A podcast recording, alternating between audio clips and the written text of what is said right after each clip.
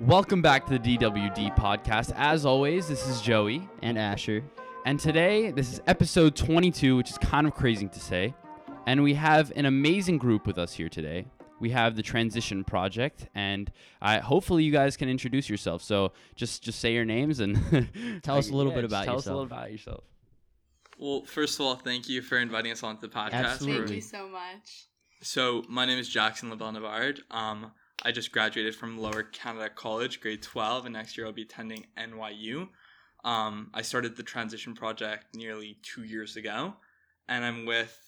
My name is Alexa Shami. I'm the administrator of the Transition Project. I'm going to Queen's University in Kingston, Ontario next year.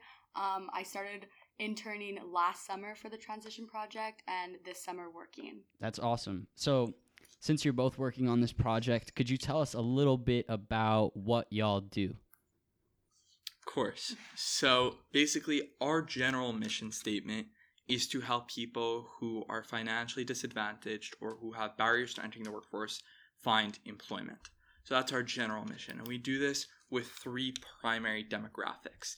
The first is people who are refugees. So, a lot of people that we've worked with have, in many cases, left their entire families behind um, to come in pursuit of a better life. They've come here and many of them their degrees aren't applicable here they're trying to support themselves and their families and they don't have the money or the income to do so so that's the first group that we help find employment for the second group is people who are actually homeless people who don't have anywhere to live no shower no basic basic living requirements and it can pose a huge barrier to entering the workforce and the final group is women who may have dealt with some form of abuse so we work with a lot of different organizations to help do that. And that's basically our thing. We've developed an incredible program to help people make that transition into the workforce. And we're very proud of that program and the way in which we make it very individualized to help people get jobs that fit both their financial needs and their interests. Super cool, super cool. So you guys just said that you are you just graduated high school, correct?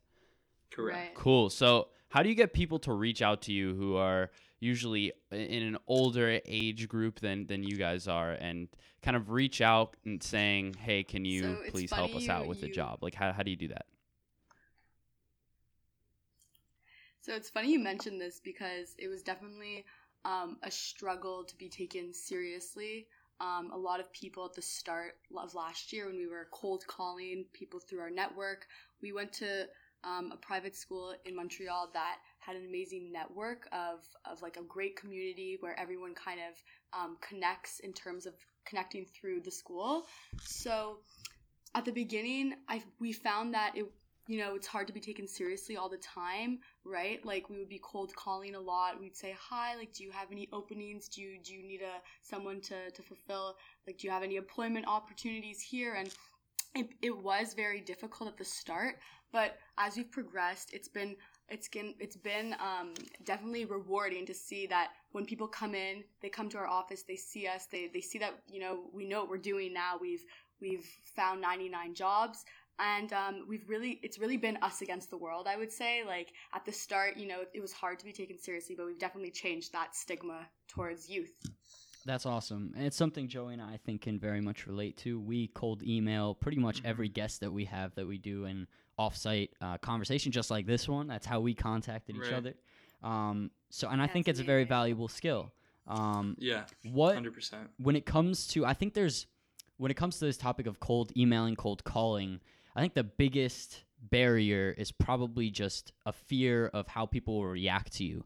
How do you or how did both of you get over that hurdle and say you know what? We have a valuable mission but we need to do this thing that makes us kind of feel uncomfortable honestly at the beginning even like people who were coming on for the first time to volunteer or to work whatever it was they were they were nervous to send out emails even to connections they had to send out those cold calling emails or to make those phone calls but once you start working with the people that we work with and you hear their stories you hear about their backgrounds and you hear about those types of challenges i think it becomes much easier to make that call make that email because now it's not just an email or a call, you're doing it to change someone's life.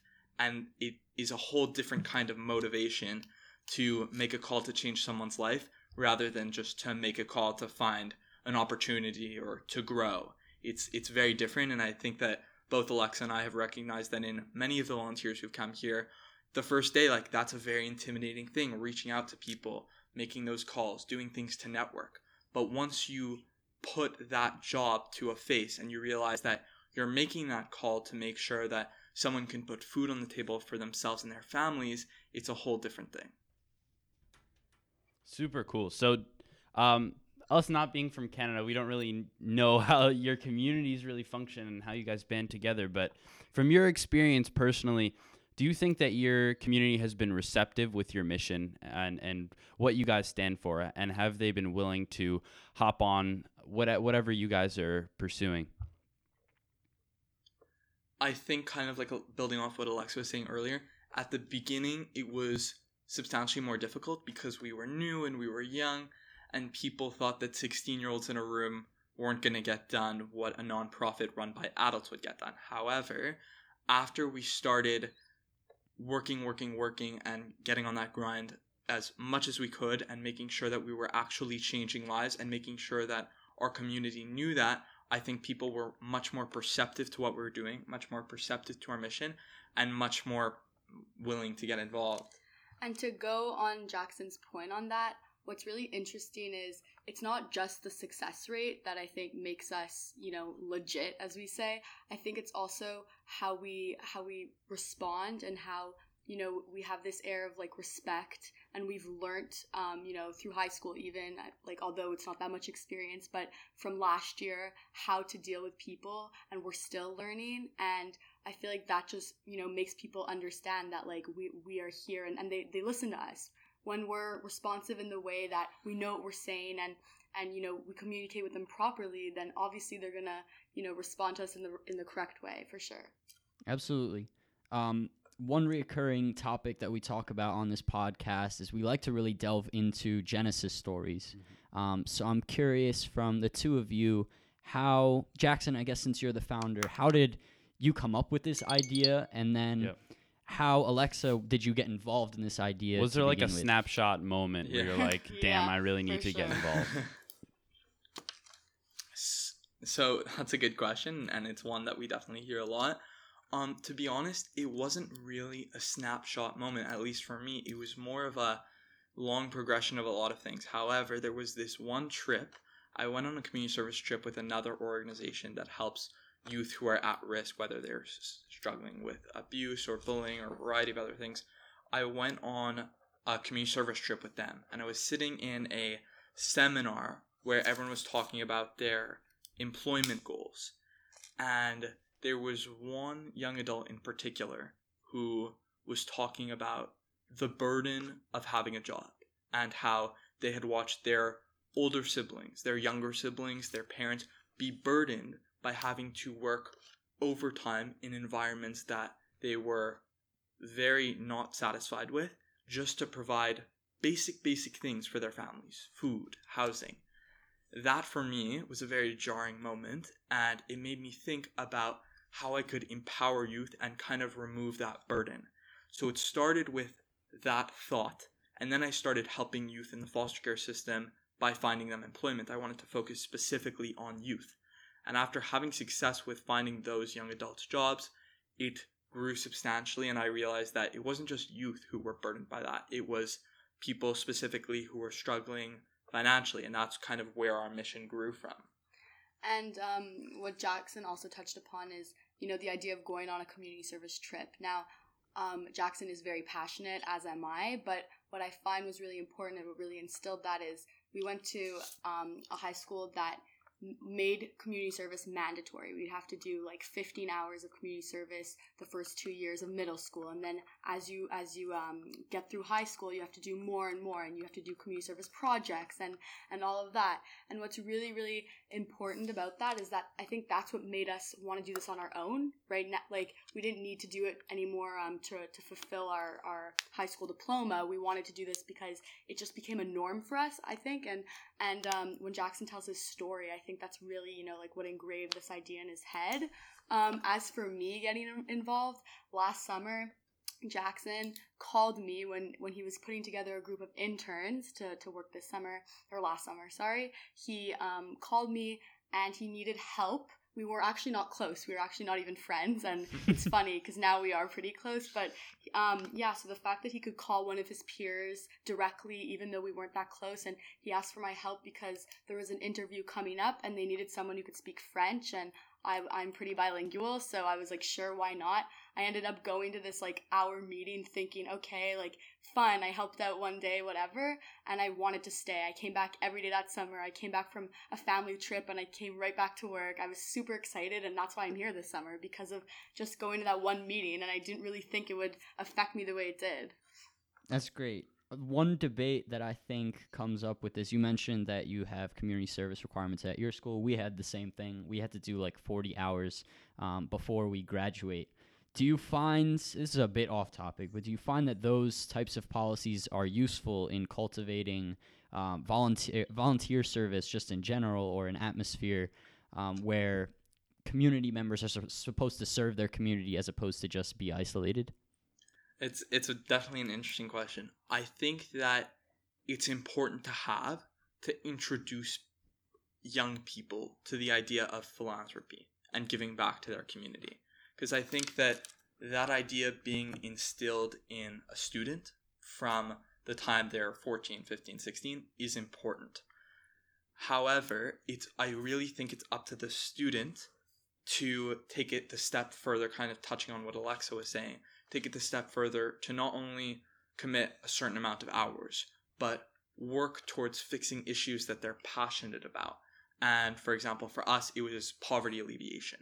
So that's something we became very passionate about through hearing stories of people we were working with.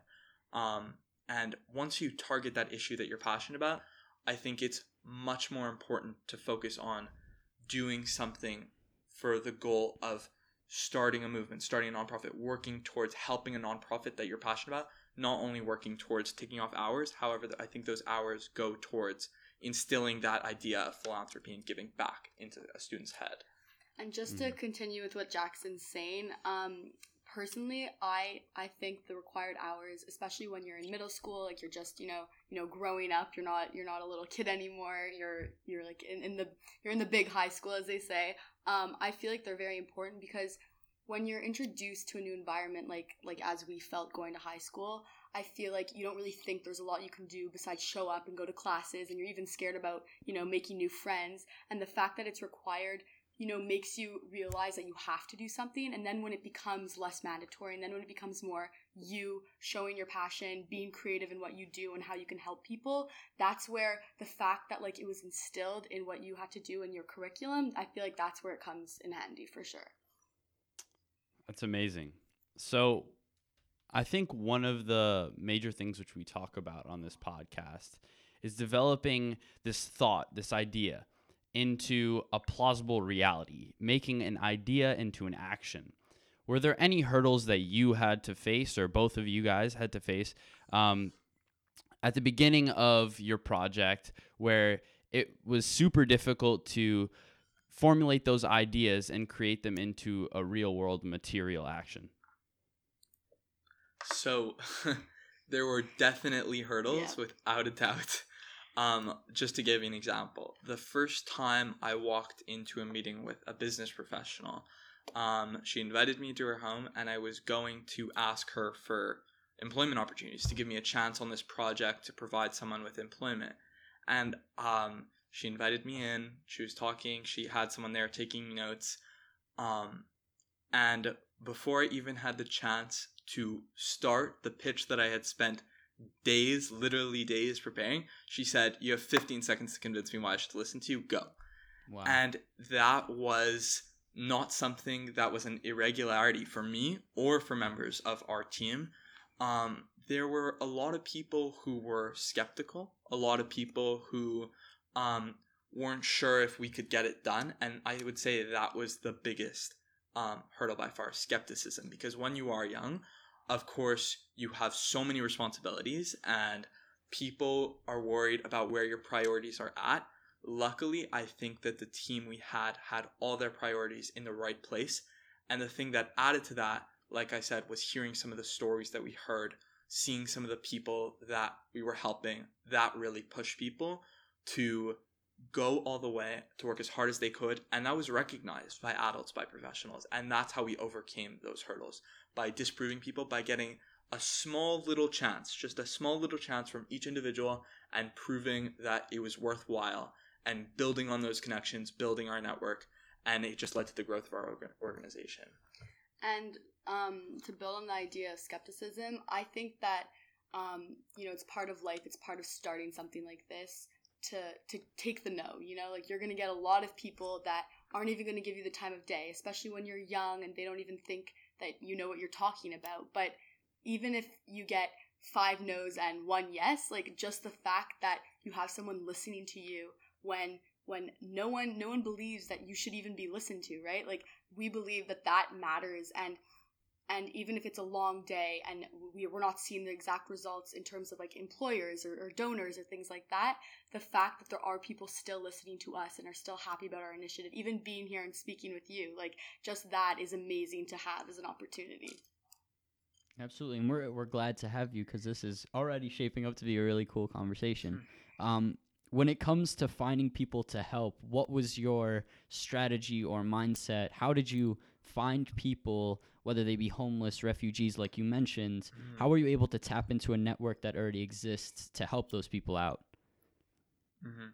So once I said I started with foster care youth, so once that was kind of coming to an end, and once I had successfully done that as an individualized project, we after I put together a team, we started reaching out to local grassroots established organizations who were already working with these individuals, but who didn't provide um, the services that we wanted to provide.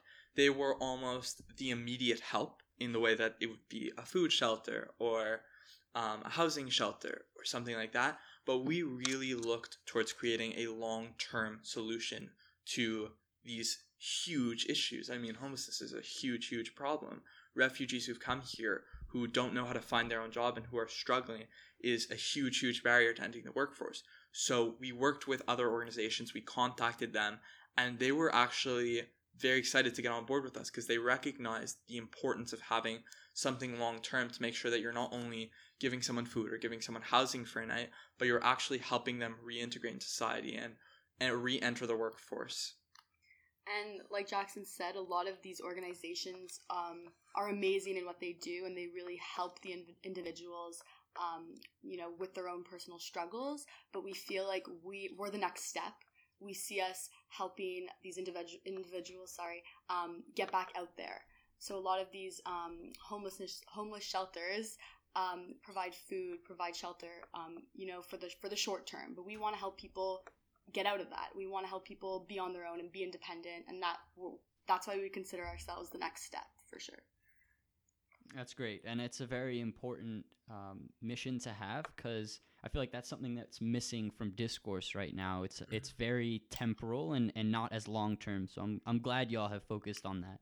Mm-hmm. Um, I'm curious if since you have specialized in this for the last two years, what are the best strategies that you've noticed, whether it be in your own community or um, across the globe, um, that you've taken notice of that have been good at reducing unemployment as well as poverty? I know it's a super loaded question, but I'm just curious to see what you think. So that's actually a great question because I feel like that goes in hand in hand with our transformation from last year to this year. So last summer we were cold calling um, the employers and we'd meet with the um, prospective candidates for, for like the employees and it was great. We we placed 99 jobs, but what we found was it wasn't long term enough. Um, we needed something that could help us like like we wanted to help people more on the idea of of finding something that they're interested in in terms of like getting back out there. So what what I think really makes a difference with this, and I'm sure Jackson can agree with me, is the fact that we take into consideration their interests, and now we have this program that really is structured towards the the individual's um, direct needs. So we meet with you. We have two interviews. We really we find out what you want out of this. We find out how urgent your situation is. We find out where where you see fit to having a job and then we go from there and we do our best to place you in something that you like. And I feel like that is amazing because the the idea that someone is motivated to work really goes hand in hand with what they want to do. And just to build off that, I think Alexa touched on a key point there because this program that we've developed, that young people have developed, really incorporates it all, right? They sit down with us, they meet with a social worker. We we've learned to teach them about budgeting. We provide we help them with long-term housing solutions. Even their groceries at times are funded by our organization depending on their financial state. So we're really putting them through a transition period where they can go from initially being unemployed into the workforce. And I say that's the key way for us to help lower unemployment and poverty because it's not just putting a, someone in a job here or and kind of letting that take its course. It's really guiding them through the process and really helping them make sure that they're stable in the employment. That's super cool. What I, what I'm most curious about though is how you your group at such a young age is getting this amount of funds. I, I remember that you referenced something like you have an office and you have social workers and people working for you all the time. Where do you get these funds from to hire these these sorts of people or are they all volunteers? How does that work? So initially it was predominantly volunteers. I mean, people were really getting on board with our cause. They saw the work we were doing and they wanted to take part in it no matter in what way they could, whatever commitment that was. But like I said, we we had to expand, we had to grow. So a lot of people in our community saw the work we were doing, saw how many lives we were changing, and stepped up to provide us with initial seed money to kind of get our organization off the ground. And we'd reach out to them, we'd tell them about our cause, and they really did see the value. I would say that that was one of the things that we were really good at because we knew who to contact because they were very philanthropic people and we knew that they'd want to help get involved in a cause that was completely changing their community for the better. So, predominantly off the donations, we've also we're also proud to say that we've organized a variety of fundraising events. We've partnered with one or two businesses who've given us goods to sell on their behalf, who've given us some form of sponsorship. So that's really how we've kind of funded this program and how we've put everything together.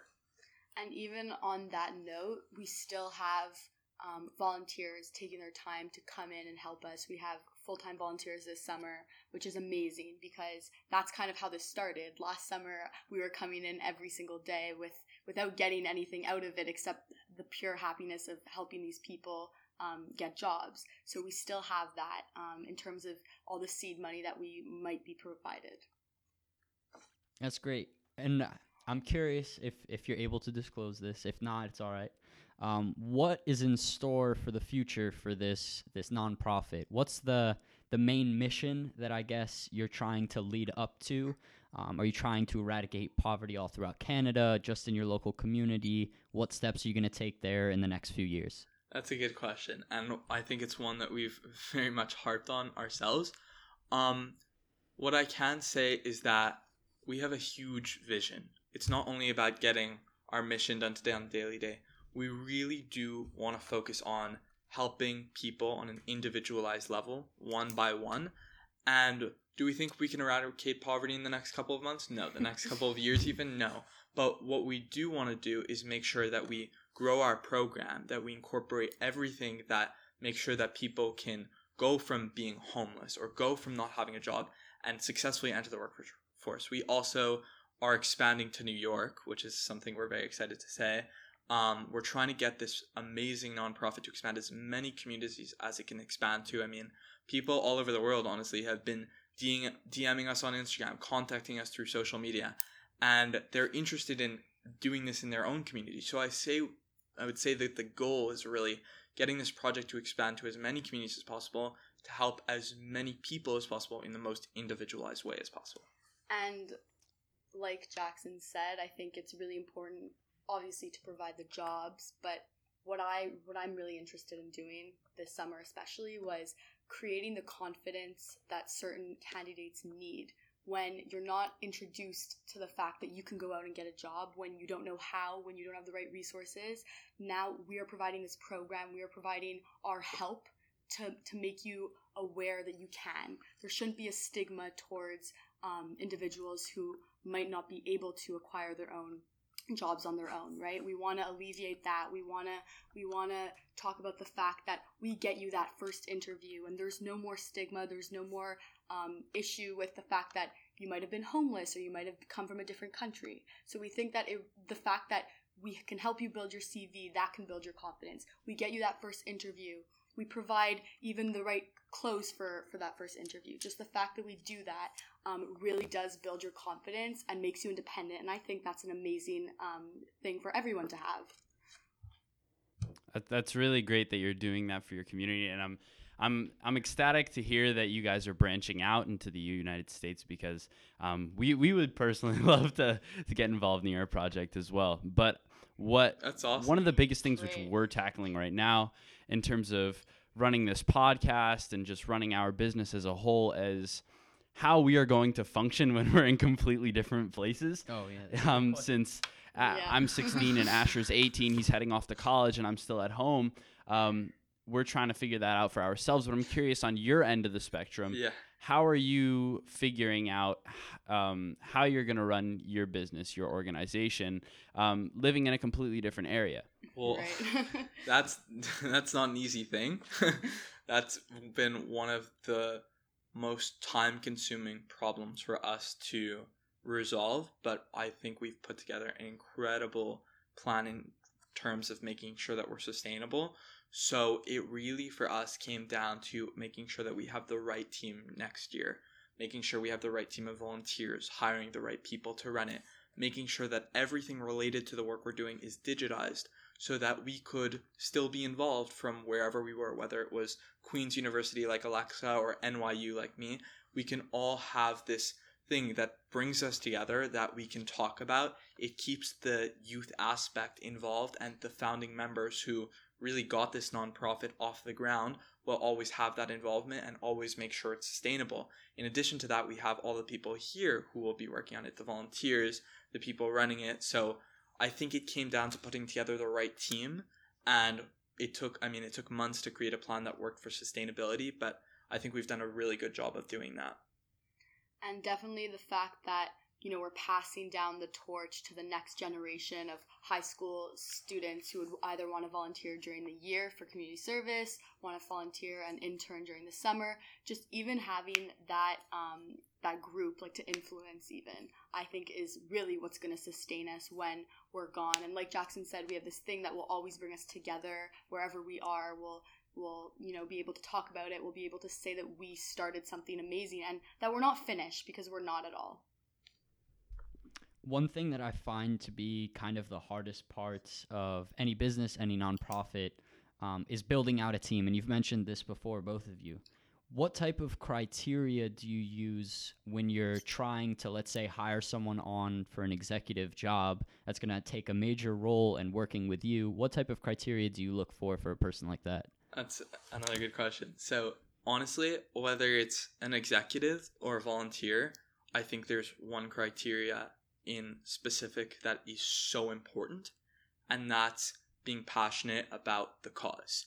Because it's one thing, I mean, a lot of people here are very organized, very driven, very good at what they do, but the best people I've worked with, the people who've pushed this organization the furthest in terms of making sure that we're sustainable, making sure we're expanding, were the people who were passionate about the cause and who saw the value of the work we were doing. So I think that's the most important criteria. Having people come in, when they come in and they say, Oh, I want to he- work here, what we want to know is why. Because if you want to work here to really make a difference in your community, I think that you're the right person to be here, to be volunteering or working or being an executive, whatever it is. We want people who are devoted to the cause. And obviously, there are other things that are important organization, being determined, being on task. But I would say that anyone passionate about our cause goes above and beyond in all other criteria. and to continue with that um, especially since we're trying to you know um, go go our separate ways as we are i think um, like the passion aspect that jackson's talking about i think trust is very important. We need to know that everyone here is is willing to to do everything they can for our for our for our team for our candidates for everyone. That's very important. As well as the fact that um, you're not working under someone. We're working as a team. We're still in the development process of what we're doing. Um, we have a lot. We have a lot to figure out. We have a lot to do um, in, in terms of the future. So we don't want it to be like one person is directing everything. We our our space is very open. It's more teamwork. It's it's really centered around that, and I think that's very important as well. That's super cool. This is this is kind of a weird question, but I'm just a bit curious. have you ever had people who have said they wanted to hop on board um, with your whole project, but they got involved with it for the wrong reasons? Oh, for sure. Yeah. I mean, there there are aspects to this that I mean, even people thought some of the people here were doing it for application purposes or for CV purposes. And I mean, there of course there are going to be people who do want an extra thing to hitch on their CV and let that kind of be used to pursue future career goals. And you know, like we can't have everyone come in and be driven to work here 9 to 5 every single day and completely committed to the cause. But what's important to us is that you are here because you care about the people that our organization is serving. There's no doubt that there have been people who've worked here who've wanted to do this for the CV, and that's fine. But I would say everyone who's been successful working here has seen the people that we've worked with, has heard their stories, all of us, and has been extremely inspired by their stories. And just like Jackson's talking about, when we um, when we started this up again, like last summer, when it was really taking you know into motion, we found 99 jobs. Um, when we went into the school year, we found a lot of people that we actually reached out to now suddenly interested. That they saw that it was more um, more legit and more more of a more of a thing because our school actually supported us now. So that kind of definitely actually rubbed me the wrong way and you know you start to see people's true colors but at the end of the day like jackson's saying it doesn't matter because those people aren't here with us today. Like what we're doing this summer like we've really filtered our group to people that have to be passionate and we see that the only way you're successful with what we do is when you're passionate for sure Absolutely, and I totally agree. In my own leadership experience, that's been true. But you're you're right. I think you're totally right when you focus on as long as the mission gets done. exactly Um, I guess the final question that we have before we wrap this up is it's and it's a bigger question, and you could both answer it. Um, for someone who's aspiring to make a big impact on the world, like both of you are, what would your recommendation be to them? I would say wow. don't give up because it's so Hmm. easy to let one little issue, one problem, one no get you off track. What's gonna make you make a real difference in your community, in your country, in the world, I think, from my experience, is making sure that when you do get that no, or when you're told that something isn't possible, or when something goes wrong, you don't freak out. You say, what do we do to solve it? And I think that's something important, whether you want to change the world or you want to be a leader in something. I think knowing how to show the people that you're working with that whatever the problem is, you're going to figure out a solution to it. If something goes wrong, you have an idea of how to fix it. If something could go wrong, you have a backup plan. And I think that's one of the most valuable things to make sure that A, if something goes wrong, you're showing everyone that that's not going to stop you, that you're not going to give up because the work you're doing is too important. And B, to show the people that you're working with that no matter what happens, you're going to remain calm and you're going to do everything you can to make sure that it doesn't grow and that everything gets solved.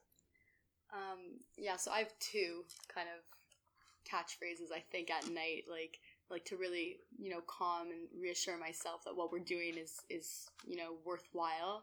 Um, that's trust your instincts. I think that I don't think I'd be here if I didn't trust the fact that I believe in our mission and everyone on this team and all their hard work is is valued and it's going to you know change the world frankly so that for sure like jack like jackson said you know you can't give up when there's an issue and the fact that we've trusted every issue like every instinct that we've had even when um, there's people doubting us even when there's big conflicts that arise like the fact that we can just trust that is amazing. And um, my second point would be like step out of your comfort zone. I've definitely grown from being here this summer. I you know was scared to reach out to to network actually. Like that's something I've been focusing on on the team this year. Um, this summer actually was fundraising and going to presentations and contacting people that I don't think I had the the confidence to do before and really stepping up stepping up my own game for myself and for our team has definitely shown me that what we're doing is all going to be worth it, which it is. All great recommendations. Um, so the last thing that we're, we're gonna let you do is we're gonna let you plug everything and anything that you'd like to, your organization, where people could find you. Social Go media. That's Great, great. So they can find us on either the, the transitionproject.ca, our website. Um, definitely checking that out, learning about our mission. Um, they can also go on our Instagram, which Our Instagram is definitely a really good tool, especially worldwide. That's how I'm guessing you guys found us, and we've been getting a lot of um, DMs from around the world. So it's it's the Transition Project, and um, we post daily. We post stories. We really show everyone like what we're doing, and that's an amazing tool that you know just to have social media, of course, in this in this day and age. Um, and that's those are the best ways to reach us. by yeah, exactly, and Awesome. and for by sure. email of course um, uh, the transition project canada at gmail.com we we that's how you know when you guys reached out to us and we're always excited to to learn more about amazing things like this and partnering up and just great tools like that Well, Jackson and Alexa, thank you so much for coming on. Thank you for Joey, having us. like to thank take you so out? much this of course, great. sure. For sure. Again, thank you both for hopping on. If you enjoyed this episode, feel free to share it. Contact us. All of our information is in our description. If you just want to have a conversation, say you love the episode, really anything and everything, feel free to reach out and hit the Transition Project up on all of their socials. I'm sure they'll love your participation and just to hear that you guys love the episode. But as always, this is the DWD podcast, times the Transition Project this time. Uh, signing off, as always, episode 22. Peace. Peace.